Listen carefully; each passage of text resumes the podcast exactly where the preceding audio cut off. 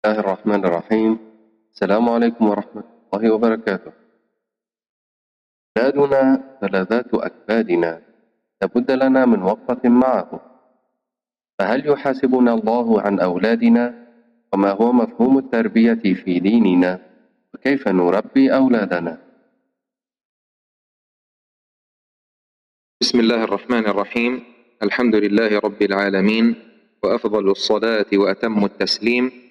على نبي الله الهادي الأمين المبعوث رحمة للعالمين سيدنا محمد وعلى آله وصحبه أجمعين. أما بعد اللهم علمنا ما ينفعنا وانفعنا بما علمتنا وزدنا علما. اللهم لا سهل إلا ما جعلته سهلا وأنت تجعل الحزن إذا شئت سهلا. في الحقيقة نعم هذا موضوع مهم جدا. ونبدأ بأول سؤال منه. هل يحاسبنا الله عز وجل عن أولادنا؟ وللإجابة على هذا السؤال لا بد بشيء من التفصيل. فالإجابة هي نعم يحاسبنا الله عز وجل عن أولادنا والإجابة الثانية لا لا يحاسبنا الله عز وجل عن أولادنا. كيف ذلك؟ اولا عندنا حديث عن النبي صلى الله عليه وسلم يقول فيه كلكم راع وكلكم مسؤول عن رعيته. فالزوج راع وهو مسؤول عن رعيته والزوجة راعية وهي مسؤولة عن رعيتها وهكذا. وهذا الحديث يدللنا على أن الله عز وجل سيسأل كل واحد منا عن الأمانة التي أعطاه إياها فأولادنا أمانة في أعناقنا. فلا بد وأن يسألنا الله عز وجل عنهم. كيف ربيناهم؟ ما الذي قدمناه لهم وما الذي دفعناه عنهم؟ فربنا جل في علاه يحاسبنا عن أولادنا إذا لم نبين لهم الصواب من الخطأ. إذا لم نربيهم تربية إسلامية صحيحة على وفق المنهج النبوي الرباني. ففي هذه الحال يحاسبنا الله جل في علاه. أما الحالة التي لا يحاسبنا الله عز وجل بها فهي كوننا ربيناهم تربية إسلامية صحيحة بينا لهم أوامر الله عز وجل ونواهيه وبينا لهم أهمية التزام أوامر الله جل في علاه والابتعاد عن نواهيه سبحانه وتعالى. ثم بعد موتنا على سبيل المثال خالف الولد ما بيناه له وما أرشدناه إليه من الهدي النبوي. ففي هذه الحال لا يحاسب الله عز وجل الوالد أو الوالدة عن فعل ولدهم. لماذا؟ لأن الوالدين في هذه الحالة قد بينا للولد الطريق الصحيح وهو الذي خالف.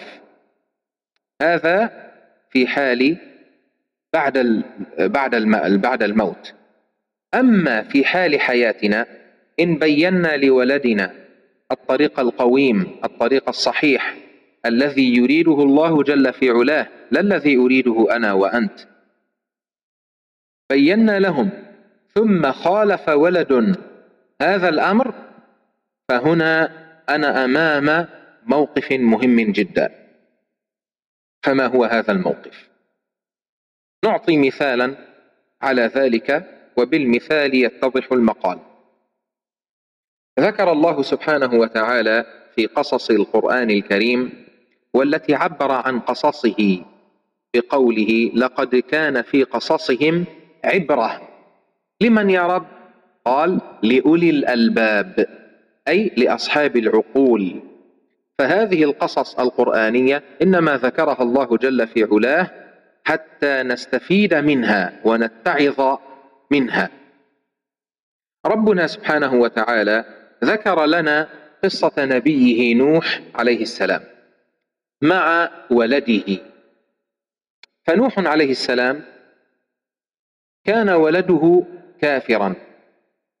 لم يؤمن بالله جل في علاه. لم يستجب لدعوة أبيه. رغم أن نوحا عليه السلام قد بين لولده طريق الحق وطريق الهداية. وقد وصف الله جل في علاه هذه القصة في سورة هود أيما وصف.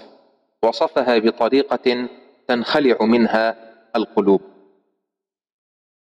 وذكر أن الله سبحانه وتعالى لما أمر نوحا عليه السلام أن يركب السفينة هو والذين آمنوا معه وأن يأخذ من كل زوجين اثنين وبدأت الأمطار تهطل وأعمت المياه جميع المعمورة. رأى نوح عليه السلام ولده وهو في المياه. فناداه فقال له يا بني اركب معنا ولا تكن مع الكافرين. فناداه نوح عليه السلام وقال له يا بني اركب معنا السفينة حتى تنجو فلا نجاة لأحد إلا من هو على متن هذه السفينة فهي سفينة النجاة. فأجابه ولده قال سآوي إلى جبل يعصمني من الماء. أي سأرتفع إلى جبل والجبل مكان عالي جدا سأصعد عليه فهذا الارتفاع يحميني من ارتفاع المياه يحميني من الغرق. فقال له نبي الله نوح عليه السلام لا عاصم اليوم من أمر الله إلا من رحم. بمعنى لا تتعب نفسك ابدا. أي فعل ستفعله لن ينجيك من عذاب الله إلا إذا ركبت السفينة معنا. وهذا القول إنما هو من ضمن وحي الله جل في علاه الذي أوحاه لنبيه نوح عليه السلام. فما استجاب ولد نوح لوالده عليه السلام؟ فما كانت النتيجة؟ قال جل في علاه وحال بينهما الموج فكان من المغرقين.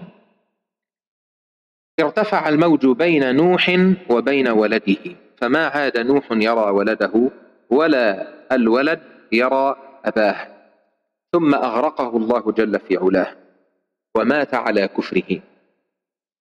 ثم توجه نوح عليه السلام إلى ربه جل في علاه قائلا رب إن ابني من أهلي وإن وعدك الحق وأنت أحكم الحاكمين. وهنا حقيقة وإن خرجنا قليلا عن الموضوع ولكن لا بد لنا من وقفة فهي رائعة جدا. انظر إلى أدب نوح عليه السلام في الدعاء. نوح عليه السلام في هذه الآونة وفي هذه اللحظة بالتحديد كان يمر بأزمة عجيبة. ولده فلذة كبده يغرق. ومات. مات على الكفر. ورغم ذلك لم يسأل الله عز وجل سؤال آه، قلة أدب. وإنما توجه إلى الله سبحانه بقمة الأدب. فقال له رب إن ابني من أهلي. لماذا قال له؟ رب إن ابني من أهلي. لأن الله عز وجل قد وعده سابقا أنه سينجيه وأهله. فنوح عليه السلام قال يا رب إن ابني من أهلي. وإن وعدك الحق. يعني أنت وعدتني. أن تنجيني وأهلي. ووعدك وعد حقيقي. لا مجال إلا وأنه سينفذ. يقين بكلام الله جل في علاه. وختم الدعاء بقوله إن ابني من أهلي وإن وعدك الحق وأنت أحكم الحاكمين. لماذا؟ يعني يا رب أنت وعدتني هذا الأمر. وأنت لك الحكمة البالغة المطلقة الكاملة. فمن المؤكد أن هذا الأمر الذي حصل الآن إنما هو لحكمة أنت تعلمها أنا أجهلها. لم يعترض على أمر الله جل في علاه. لم يعترض على أمر الله جل في علاه. بل سلم له الأمر. فأجابه الله جل في علاه قائلا يا نوح إنه ليس من أهلك. إنه ليس من أهلك. لماذا يا رب؟ إنه عمل غير صالح. وفي قراءة إنه عمل غير صالح. الشاهد من كل هذه القصة إنه ليس من أهلك. نوح عليه السلام مباشرة اعتذر إلى ربه جل في علاه عن أنه سأله سؤالا ليس من شأنه. قال رب إني أعوذ بك أن أسألك ما ليس لي به علم. واستغفر ربه آه، في تكملة الآية والقصة. ولكن الشاهد من هذه القصة أن الله عز وجل بين له أن هذا الإنسان قد خرج من كونه من أهلك. فالإيمان والكفر أوثق من عرى الدم. فرابطة الدم ليست بأقوى من رابطة الإسلام والإيمان. لذلك قال له إنه ليس من أهلك وبين له لماذا ليس من أهله؟ لأنه عمل عملا غير صالح ومات على كفره والعياذ بالله. فهنا نوح عليه السلام لم يسأله الله عز وجل عن ولده. لماذا؟ لأنه بين له طريق الهداية ولأنه أرشده إلى الهداية ولأنه ولأنه ولأنه إلا أن ولده هو الذي رفض ذلك ولم ولم يمتثل الأمر الرباني. ففي هذه الحال كيف سيحاسبه الله عز وجل عنه؟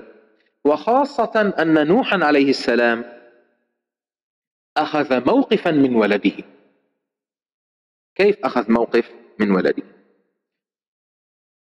مباشرة لما أخبره الله سبحانه وتعالى أن ولدك ليس من أهلك لأنه لم يعمل العمل الصالح لأنه مات على غير ملة الإسلام فاعتذر من الله عز وجل وقال رب إني أعوذ بك أن أسألك ما ليس لي به علم وإلا تغفر لي وترحمني أكن من الخاسرين.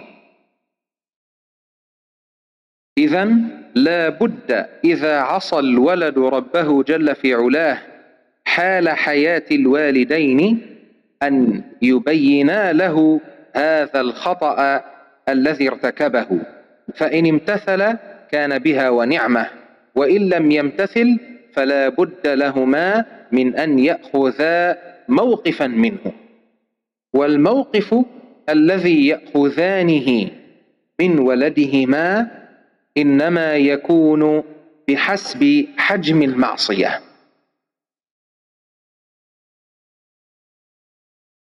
فمثلا إذا كانت المعصية بأمر من أمور الدين ولكنها ليست من المحرمات الجسام أو لم تكن من باب الإيمان والكفر فقد يكتفي الوالدان بالتوبيخ وبما يعبر عنه بأن الوالدين حزينان منه إذا لم يرتدع عن فعله وقد يقولان له لا نكلمك حتى ترتدع عن هذا الفعل. وأما إذا كان الأمر متعلقا بمسألة الإيمان والكفر بمسألة الإسلام والكفر فلا بد من القطع في هذا الأمر ولا بد من أخذ موقف حازم بهذه المسألة فلا محاباة بشريعة الله جل في علاه. قال الله سبحانه وتعالى لا تجد قوما يؤمنون بالله واليوم الآخر يوادون من حاد الله ورسوله ولو كانوا آباءهم أو أبناءهم أو إخوانهم أو عشيرتهم. أولئك كتب في قلوبهم الإيمان وأيدهم بروح منه ويدخلهم جنات تجري من تحتها الأنهار خالدين فيها. رضي الله عنهم ورضوا عنه. أولئك حزب الله. ألا إن حزب الله هم المفلحون. هؤلاء لا يحابون أحدا على شريعة الله جل في علاه. والله أعلم وأحكم. جزاكم الله خيرا وبارك بكم. نأتي على ختام هذه الحلقة وإنا لنسأل الله جل وعلا أن ينفعنا بهذه الكلمات النيرات تبصرنا بعيوب أنفسنا إنه ولي ذلك والقادر عليه. نكمل بإذن الله تعالى الإجابة عن الأسئلة الباقية في الحلقة القادمة والسلام عليكم ورحمة الله وبركاته.